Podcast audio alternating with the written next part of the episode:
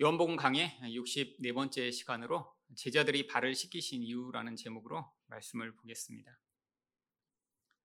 요한복음은 크게 두 부분으로 나눕니다. 1장부터 12장까지는 표적의 책이라고 해서 일곱 가지 예수님이 행하신 표적을 통해 우리 예수님이 하나님이심을 보여주고 있습니다. 그리고 나머지 13장에서 22장까지는 영광의 책이라고 불립니다. 왜 영광의 책이라고 불리는 것일까요? 이 영광이라고 하는 것이 한 존재의 본질과 속성이 드러나게 되는 것을 이야기합니다.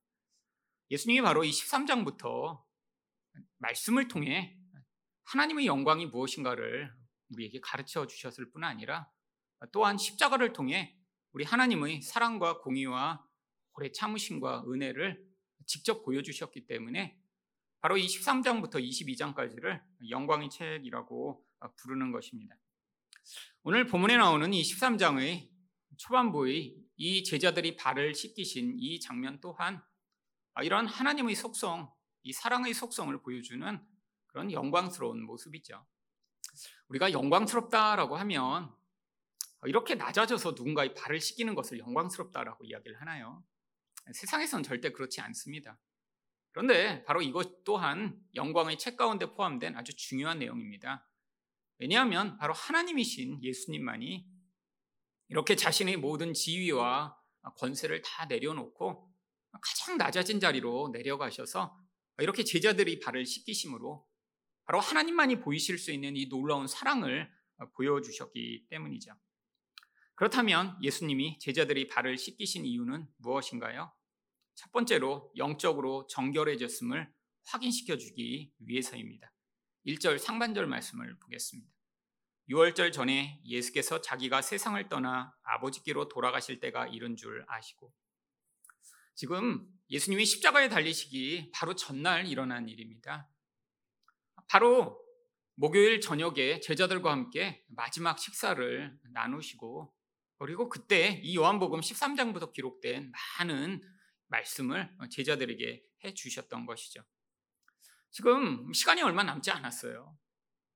이 밤이 지나가면 이제 새벽에 예수님은 군병들에게 잡히시고 또 가야바의 법정에 쓰신 뒤에 그리고 빌라도에게 사형 선고를 언도받으신 뒤에 다음 날 아침 십자가에 매달려 죽으실 그런 상황입니다. 예수님이 이미 그 때를 아셨기 때문에 1절 하반절에서 어떻게 행하셨나요? 세상에 있는 자기 사람들을 사랑하시되 끝까지 사랑하시니라. 여러분 우리도 만약에 우리가 죽을 때를 안다면 아마 그 전에 가장 중요한 일을 할 것입니다. 아니 내일 내가 이렇게 이 세상을 떠나는데 오늘 TV나 보고 끄적끄적 그냥 낮잠이나 자다가 죽을 수는 없잖아요. 예수님도 이 마지막 순간에 가장 중요한 일을 하셨는데 그것이 바로 제자들을 끝까지 사랑하신 것입니다. 끝까지 사랑하셨다는 것이 무엇일까요? 예수님이 보이실 수 있는 최선의 사랑, 최고의 사랑을 보이셨다라고 하는 것이죠. 그런데 오늘 본문에 예수님이 이렇게 자신의 모든 사랑을 제사자들에게 보이신 장면과 가장 대조적인 모습이 나옵니다. 바로 2절 말씀입니다. 마귀가 벌써 시몬의 아들 가롯 유다의 마음에 예수를 팔려는 생각을 넣었더라. 여러분, 이 가롯 유다의 모습이 예수님이 보이신 이 사랑과 가장 반대되는 모습입니다. 바로 창조주이신 우리 하나님이 이 피조물에 불과한 인간을 사랑하신 그 모습. 또한 스승이신 예수님이 제자들을 사랑하신 이 모습. 근데 이것과 가장 반대되는 모습이 무엇인가요? 피조물에 불과한 인간이 창조주를 팔아먹고 배신하는 것. 이 제자가 자기 스승을 팔아 죽음에 이르게 하는 이 모습이요. 그런데 성경은 마귀가 그 생각을 이 유다에게 넣었다라고 이야기를 합니다. 그런데 마귀가 아무에게나 아, 예수를 팔아라라고 생각을 넣었을까요? 아닙니다. 바로 마음이 이미 이 예수를 좋게 여기지 않고 예수님에 대한 불편한 마음이 생겨 있고 예수님을 마음에 들지 않아 하는 이런 마음 가운데 바로 마귀가 이런 마음을 넣은 것이죠. 여러분 베드로의 마음에 마귀가 아, 예수를 팔아버려 라고 이렇게 그런 마음을 넣지는 않습니다. 이미 가론 유다의 마음에는 예수님이 난 저런 존재가 하나님이라고 믿을 수 없어.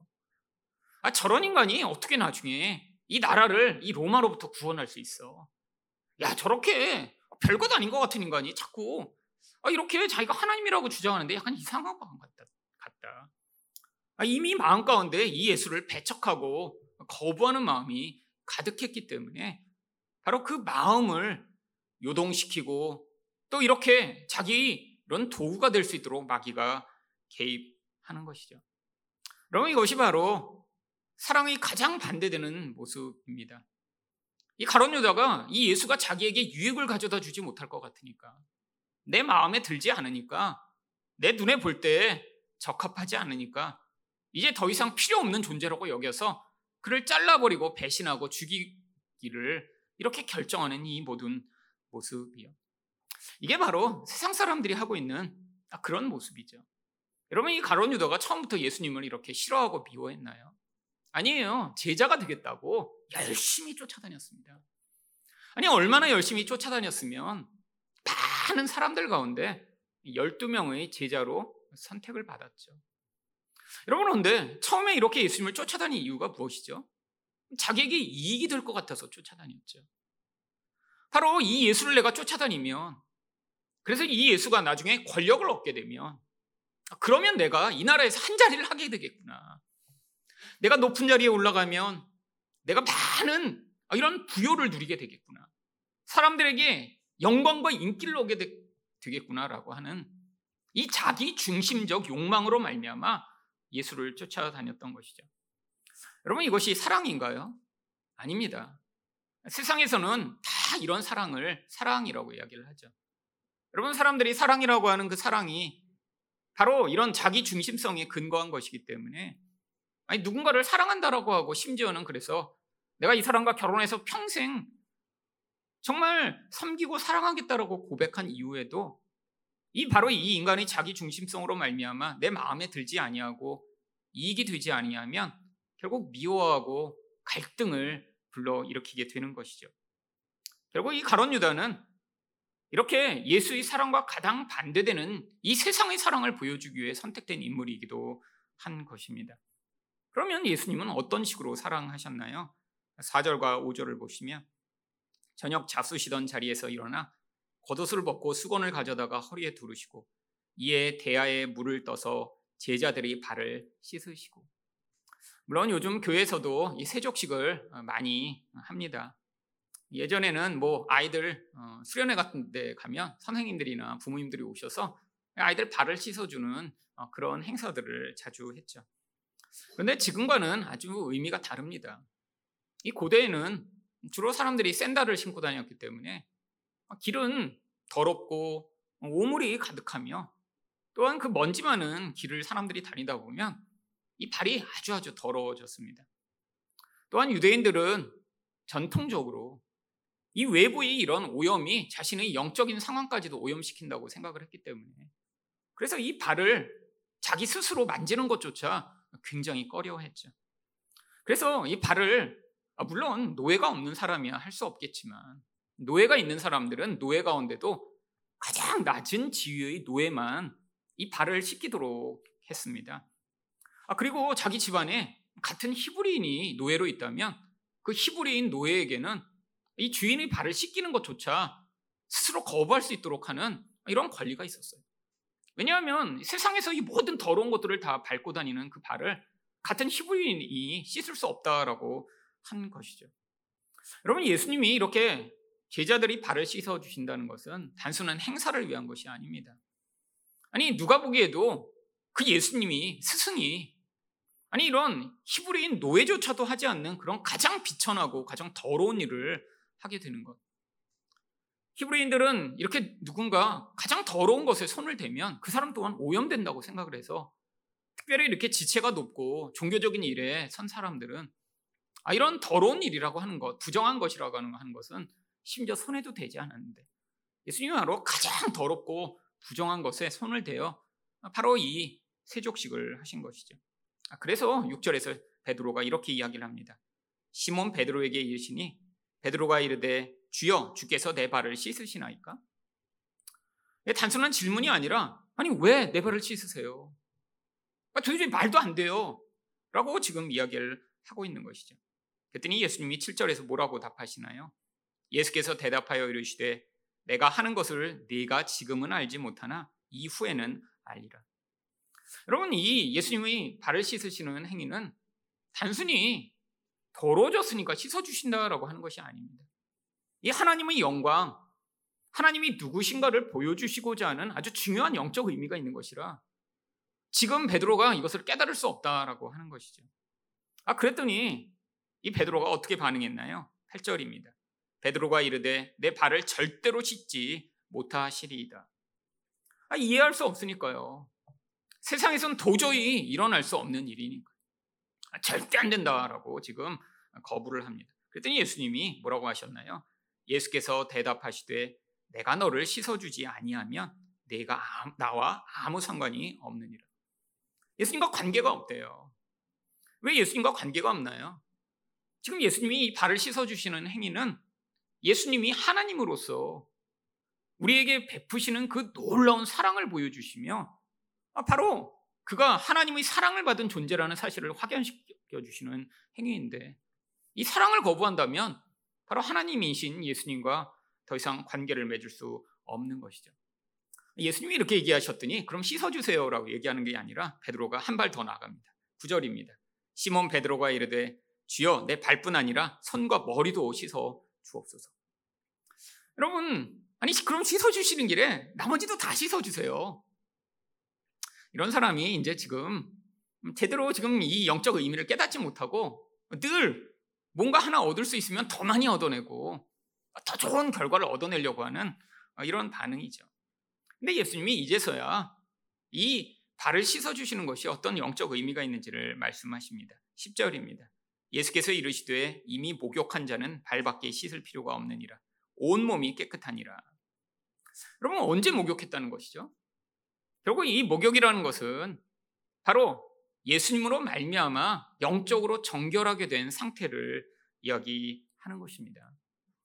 결국 제자들이 발을 씻어 주신 것은요. 이렇게 영적으로 정결하게 되었다라고 하는 것을 눈에 보이는 모습으로 예수님이 지금 한번 재현하고 계신 것이죠. 여러분, 인간은 이렇게 영적으로 예수의 보혈로 말미암아 깨끗하게 되지 않으면 우리는 눈으로 볼 수 없지만 아주 더럽고 불결한 존재입니다. 그래서 요한일서 1장 7절에서 무엇이라고 얘기하나요? 그 아들 예수의 피가 우리를 모든 죄에서 깨끗하게 하실 것이요. 여러분, 우리가 볼때 어, 정말 오물을 밟고 다녀 더러워진 발, 아, 물로 깨끗이 씻으면 깨끗해지겠죠. 그런데 이것은 무엇의 그림인가요? 실제로 예수를 믿는 자가 그 믿음으로 말미암아 영혼이 깨끗해질 수 있음을 보여주는 그림인 것입니다. 여러분 우리는 이 영혼의 이 더러움을 눈으로 절대 볼 수 없습니다. 아, 그래서 우리는 다 우리를 스스로 생각하기에 아, 나는 괜찮은 존재다라고 생각을 하죠. 그런데 항상 문제가 발생합니다. 살다 보면 아, 이렇게 자기 본질이 튀어나와 아니 그렇게 내가 온전하고 깨끗이 않다라고 한 사실이 폭로될 때가 가끔씩 있죠. 여러분 살다가 이렇게 아, 평소에는 잘 화내지 않던 사람이 갑자기 화내고 나면 굉장히 당당하고 아, 그래 잘 화냈어. 내가 이렇게 좀 화를 내야지 이런 생각이 드시나요? 평소에 화를 내지 않는 사람일수록 이렇게 어떤 상황에서 갑자기 화를 내고 나면 죄책감이 훨씬 더 크게 찾아옵니다. 아, 나는 화낼 사람이 아닌데 그냥. 그러면서 어떻게 되나요? 자기 비하, 죄책감, 그리고 상황에 대한 비난, 그리고 내가 너 때문에 그렇게 화내는 거지. 나는 원래 화를 낼 사람이 아닌데. 라고 하는 자기 합리화를 하게 되어 있죠. 이게 계속 반복됩니다. 여러분, 근데 딱 한 번만 그렇게 화를 내나요? 아니에요. 인생을 살다 보면 사람마다 자기가 견뎌낼 수 있는 수준 차이가 있는 것이지. 우리는 반드시 화를 내고, 반드시 원래 자신의 모습이 아닌 것 같은 그런 상황을 보이기 마련이죠. 여러분, 자기가 괜찮은 존재라고 생각하는 그 사람들은 이 끊임 없는 죄책감에 시달려, 아, 그래, 그냥 망가져 버릴 거야. 이렇게 화낸 길에 그냥 끝까지 가보자. 이렇게 되는 경우가 굉장히 많죠. 여러분, 우리 영혼 자체가 불결한 것입니다. 영혼 자체가 부정한 거죠. 근데 이 영혼이 부정한 가장 현저한 결과가 무엇인 줄 아세요? 바로 이 가론 유다처럼 사랑할 수 없게 만드는 것입니다. 여러분 영혼이 왜 부정해지나요? 뭘 잘못 먹어서 영혼이 부정해진 게 아닙니다. 여러분 뭐 나쁜 행위를 해서 영혼이 부정해진 게 아니에요. 우리 영혼은 원래부터 더럽고 부정한 존재입니다. 성경이 이야기하는 이 부정함이 무엇인가요? 죄로 말미암아 오염된 것이죠. 이 죄의 가장 강력한 속성이 무엇이죠? 바로 자기 중심적 자기 사랑입니다. 왜 가론 유다가 예수를 팔아먹고 가장 이런 배신하는 악한 행위를 했나요? 결국 이 자기 사랑이 너무 커서죠. 자기 유익을 위해 예수를 따라다녔습니다. 근데 몇 년을 따라다녔는데 보니까 아니 지금 이런 상황이라면 자기가 생각하는 이런 권력과 이 부와 이 놀라운 결과들이 얻어질 것 같지 않은 거예요. 예수님이 이 십자가의 상황에 다가가실수록 내가 대제사장과 지도자들에게 잡혀 죽을 것이다라고 말씀하십니다. 심지어는 베드로조차 예수를 꾸짖으며 안 됩니다. 말도 안 되는 소리를 하고 있어요. 라고 화를 내요. 여러분, 근데 가론 유다는 어떻게 하죠? 속으로 어, 저런 인간 내가 더 이상 따라다니면 안 되겠구나. 내가 팔아버리더라도 배신하더라도 끝장을 내야겠구나. 여러분 이게 가장 무서운 죄의 결과죠.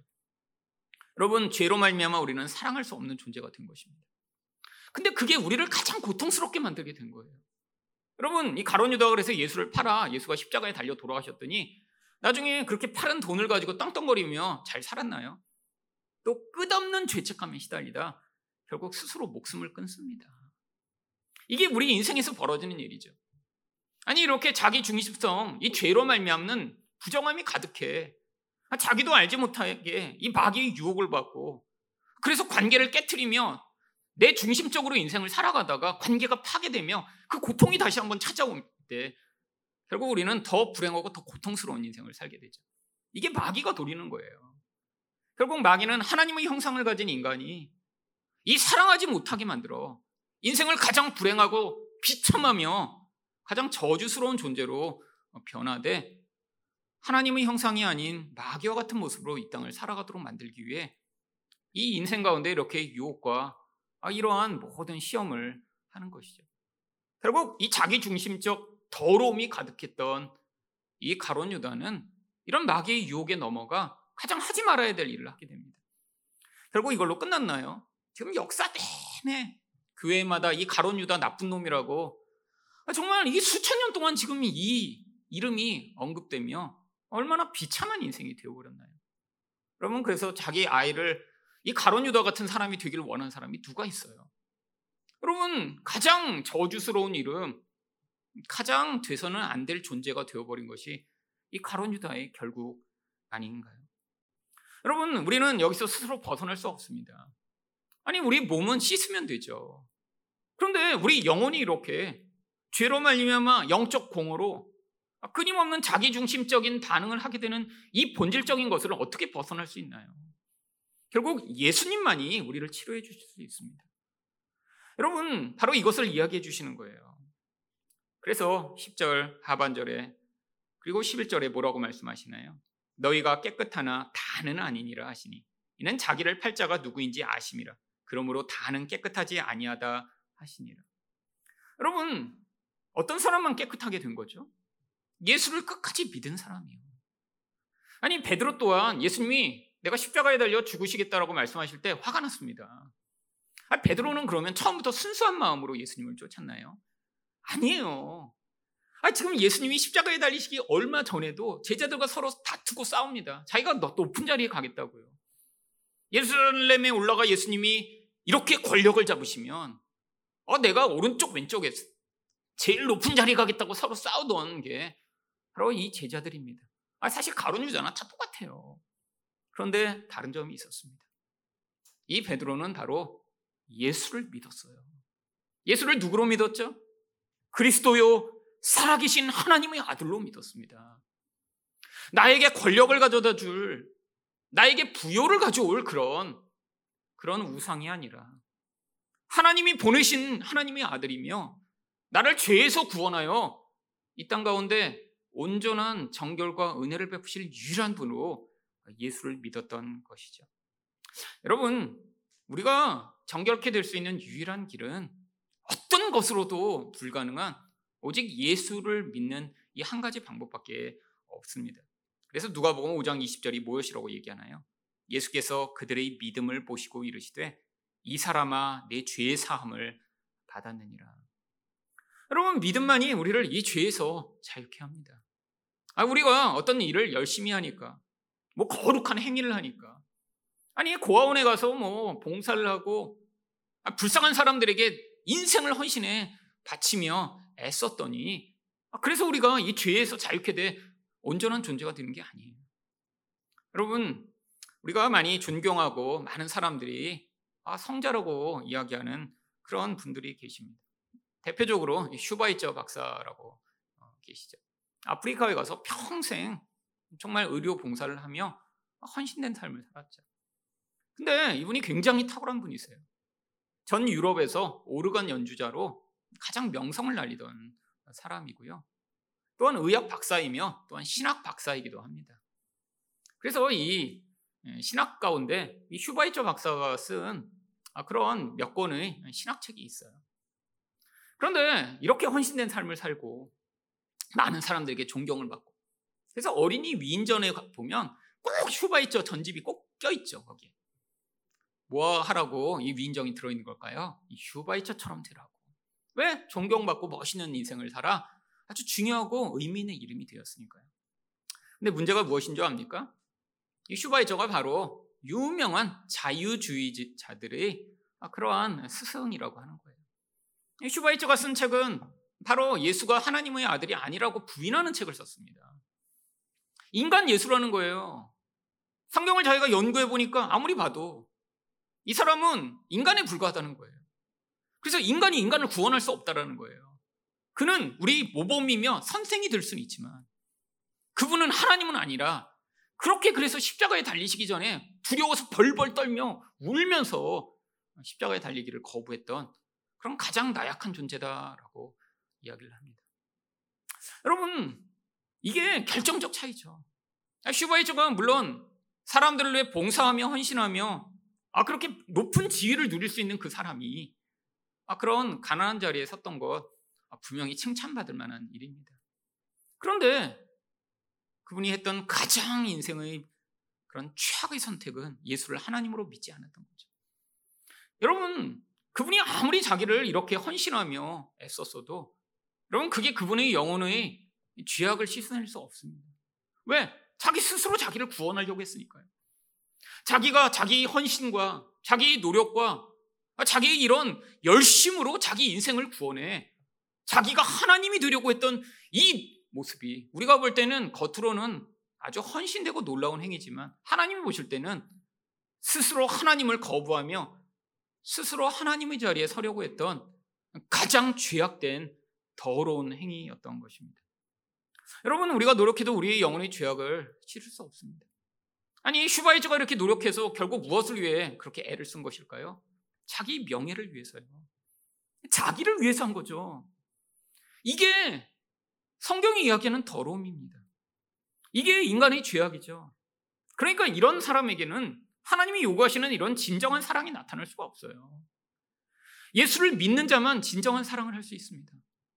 여러분, 그래서 제자들이 바로 이런 예수를 믿은 자들만 진정한 사랑을 할 수 있기에 예수님 바로 이 세족식을 통해 너희가 이렇게 깨끗함을 받은 자라 이제는 진정한 사랑을 할 수 있으니까 내가 이것을 가르쳐 주겠다라고 예수님이 이 제자들에게 이 모습을 보여주신 것이죠. 그래서 예수님이 제자들이 발을 씻기신 두 번째 이유는 사랑의 본을 보이기 위해서입니다. 여러분, 누군가 어떤 일을 할 때 누구만 따라 할 수 있나요? 사실 어느 정도 그걸 할 수 있는 능력이 있는 사람이 따라하죠. 여러분, 누군가 집을 잘 짓는 걸 보면, 와, 이 사람 집 잘 짓네? 그래서 아무나 가면서 그걸 보니까 따라할 수 있나요? 아니 누군가 피아노를 잘 쳐요. 야 너무 잘 친다. 그래서 그렇게 잘 봤어요. 그래서 그 잘 치는 거를 바고 놨더니 그 다음 가서 피아노를 치면 잘 칠 수 있나요? 안 됩니다. 여러분 이미 누군가 잘 치는 거를 보고 따라할 수 있다면 이미 그 사람은 그런 능력이 어느 정도 있는데 그 능력을 조금 부족해서 스승이 하는 걸 보면서 아, 저렇게 하면 조금 더 잘 되는구나 라고 해서 따라할 수 있는 거죠. 여러분 예수님도 마찬가지입니다. 정결케 되지 않은 자들은 사랑을 할 수가 없어요. 여러분 성경에서 나오는 많은 명령들 이 명령들은 예수를 믿은 자에게만 해당되는 것입니다. 예수를 믿지 않으면 사랑의 행위는 할 수 있어요.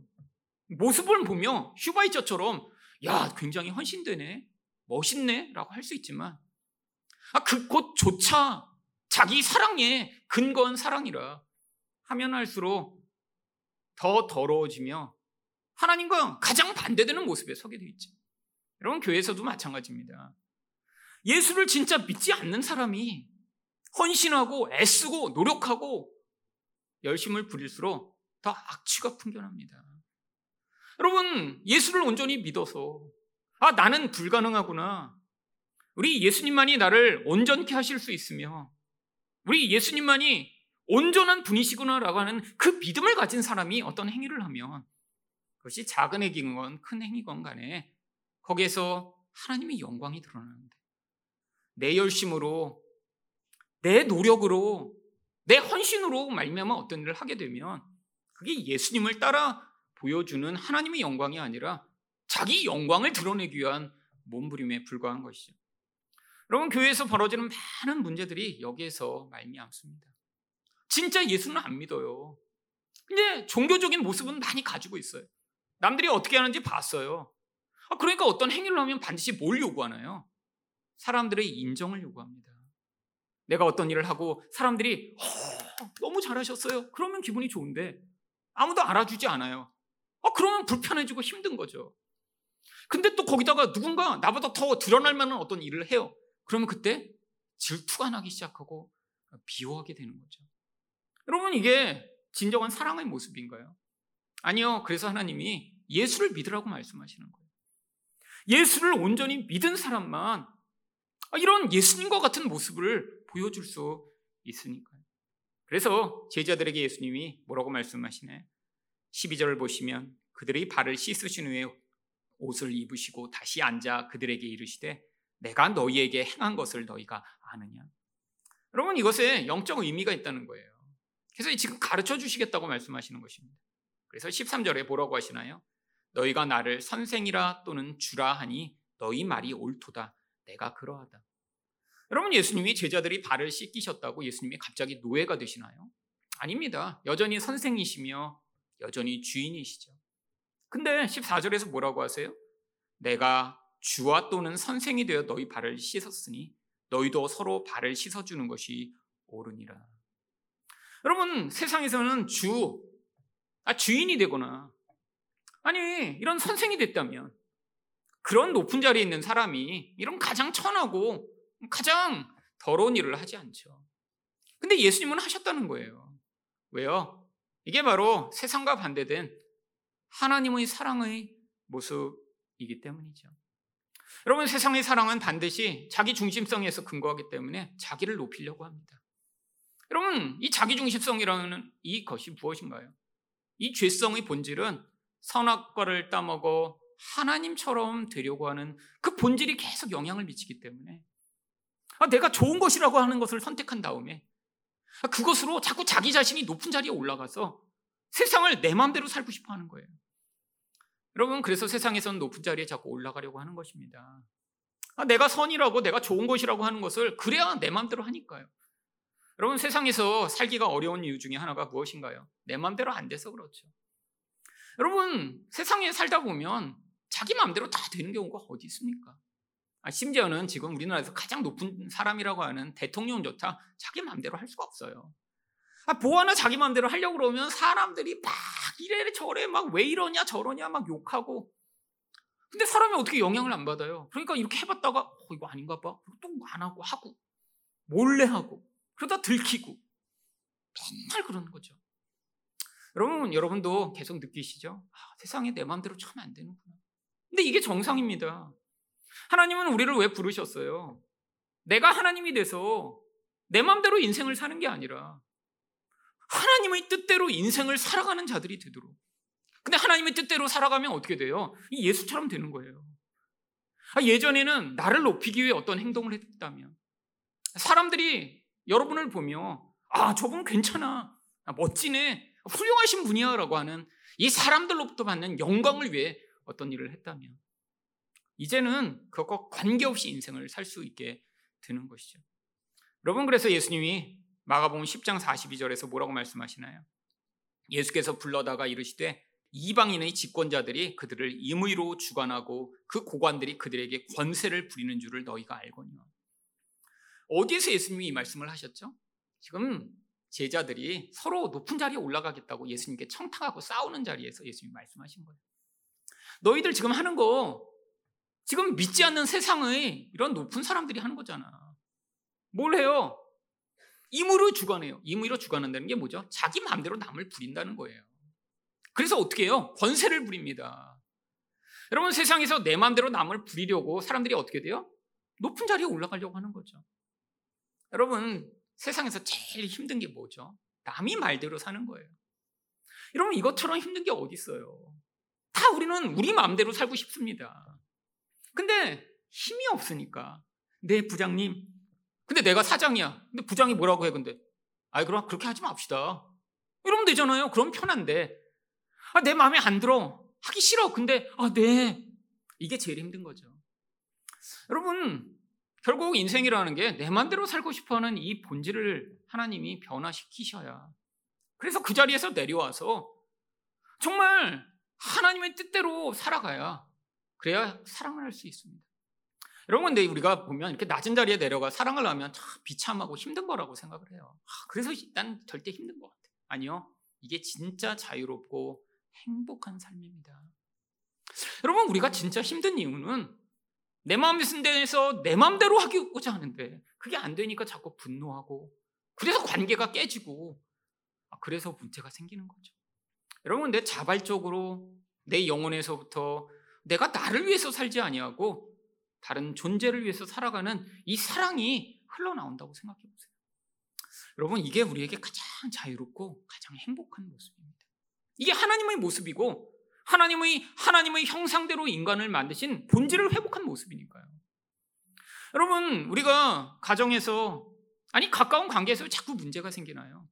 내 맘대로 하는데 서로 그 내 맘대로가 서로 조율이 안 되다가 거기에서 갈등과 문제가 생겨서 그렇죠. 여러분 근데 세상에서는 이게 참 어렵습니다. 한 사람이 그래서 예수님처럼 변한다고 생각해 보세요. 그러면 이 세상에서는 항상 어떻게 돼요? 다른 사람이 그 사람을 이용해 먹으려고 그러죠. 여러분, 근데 이용 당하더라도 아, 진짜 하나님과 같은 마음으로 이용을 당하면 힘들지가 않아요. 근데 이 마음이 없으면 어떻게 되냐요? 이용을 당하면서 점점 점점 마음이 분노가 쌓입니다. 근데 가장 가까운 가족, 아니 가장 내가 사랑해야 될 하나님이 보내신 사람에 대해서 그런 마음이 없이 진짜로 사랑하고 섬길 수 있다면요. 그러면 그때 무엇이 찾아오나요? 이 관계 안에서의 행복이 주어집니다. 근데 그게 하나님이 사람에게 주신 가장 큰 기쁨이며 행복이죠. 여러분 예수님이 이렇게 제자들을 끝까지 사랑하셨더니 너무 불편하세요. 내가 괜히 발을 쌌겠네. 아, 이 베드로 이렇게 발을 언제 이렇게 안, 안 닦고 다니다 이렇게 이제 온 거야? 아, 마음이 불편하셨을까요? 아, 괜히 했다. 아니요. 이 끝까지 사랑하심으로 예수님은 가장 큰 만족과 기쁨을 누리셨을 것입니다. 이러면 우리도 맛보면 경험합니다. 근데 이 땅에서 잘 못 맛봐요. 왜? 우리 본질은 나를 위해 누군가가 존재하길 원하는데 자꾸 다른 사람이 내 마음대로 안 해주니까 화가 나서 관계가 깨진 상태로 사는 경우가 너무나 많죠. 근데 특별히 여기에 이렇게 부부가 와 계신 분들이 계시다면 함께 자기를 위해 상대방이 존재하는 게 아니라 내가 상대방을 위해 존재한다라고 하는 생각으로 그 사람을 사랑하기 위해 애쓰고 노력한다면 아마 여러분이 이제까지 경험하지 못한 가장 큰 만족과 행복을 경험하실 수 있습니다. 여러분, 하나님은 그래서 우리가 이 낮은 자리에 자꾸 서기를 원하십니다. 낮은 자리에 설 수 있다는 건 뭐를 증명하는 거죠? 우리 안에 있는 죄성이 깨끗하게 되었다는 것을 증명하는 거죠. 여러분, 죄가 사라지지 않고는 절대로 자기를 낮출 수 없습니다. 아니, 낮추는 행위는 할 수 있죠. 아니 나쁜 옷을 입고 아 되게 그냥 가난하게 사는 것처럼 행동은 할 수 있죠. 근데 그것조차 뭐를 위해 사는 거예요? 아, 나는 이렇게 가난하게 살아. 나는 이렇게 부를 탐하지 않아. 라고 하는 어쩌면 일차원적인 욕구보다 더 강렬한 욕구인 명예욕을 추구하는 거죠. 그러면 세상에선 죄에서 벗어나지 못하고는 진정한 사랑을 그래서 할 수가 없습니다.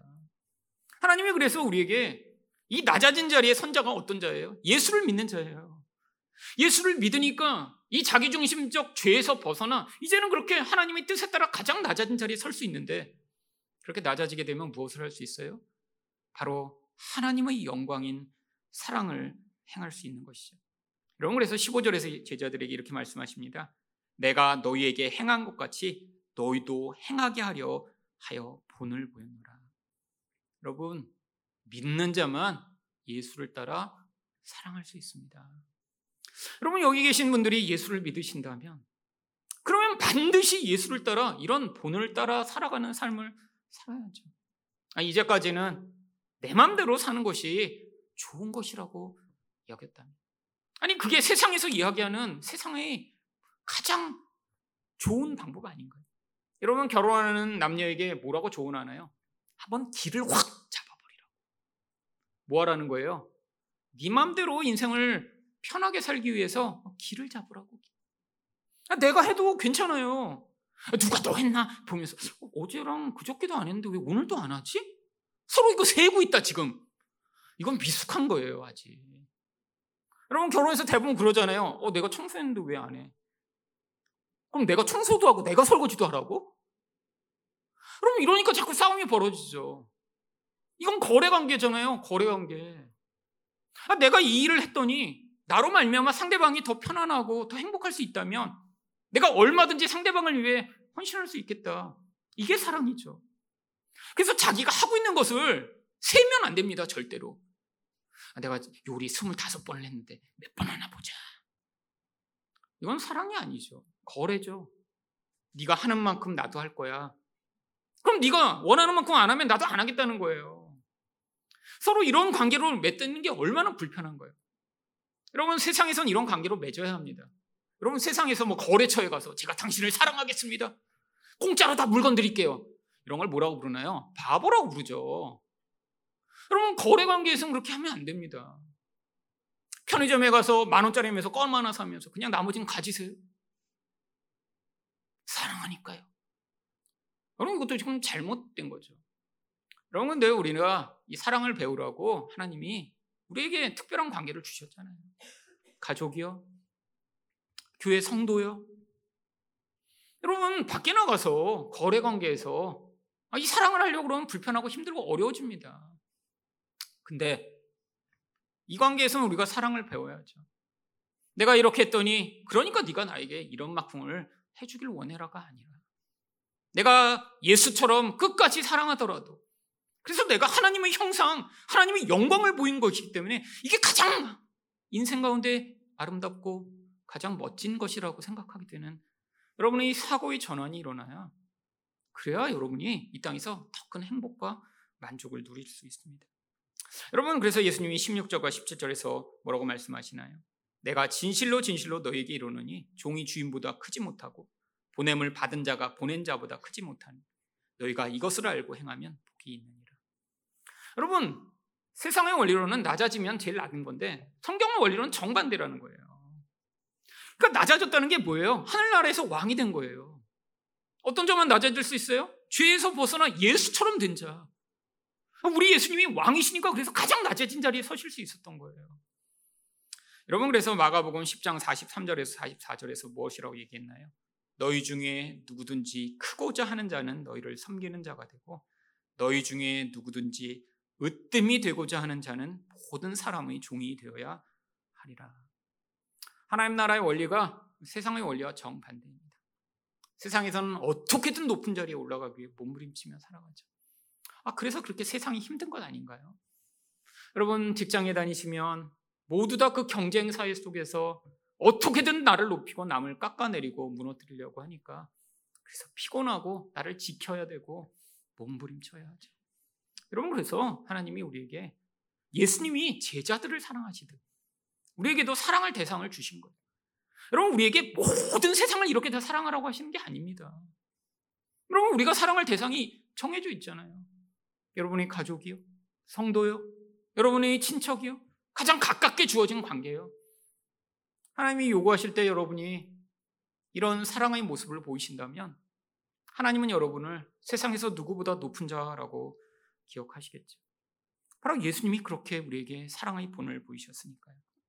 그래서 마가복음 10장 45절에서 인자가 온 것은 섬김을 받으려 함이 아니라 도리어 섬기려 하고 자기 목숨을 많은 사람의 대속물로 주려 함이니라. 여러분, 이 자기 사랑에서 벗어나 하나님의 영광인 이 놀라운 사랑을 보이는 자. 여러분, 이게 바로 우리가 이 땅에서 보여야 할 가장 아름다운 모습입니다. 여러분, 인간은 하나님의 영광을 잃어버려서 이렇게 부끄럽고 수치스러운 존재가 된 거예요. 여러분, 우리가 아무리 좋은 옷을 입어도 우리는 여전히 부끄럽습니다. 아, 이 땅에서 성공해서 남들이 야, 저렇게 성공한 멋진 분이시네요로 해도 여전히 부끄러운 게 우리 존재예요. 우리가 가장 아름답고 가장 영광스러울 수 있는 것은 하나님의 형상을 회복하는 것입니다. 아니, 예수처럼 우리는 죽을 수는 없어요. 근데 어떻게 할 수 있죠? 우리에게 사랑할 대상으로 주어진 사람을 예수를 믿음으로 말미암는 능력으로 사랑할 때 거기에서 이 하나님의 영광과 아름다움이 드러나게 될 것입니다. 여러분의 인생을 통해 이 영광을 보여주시는 여러분 되시기를 축원드립니다.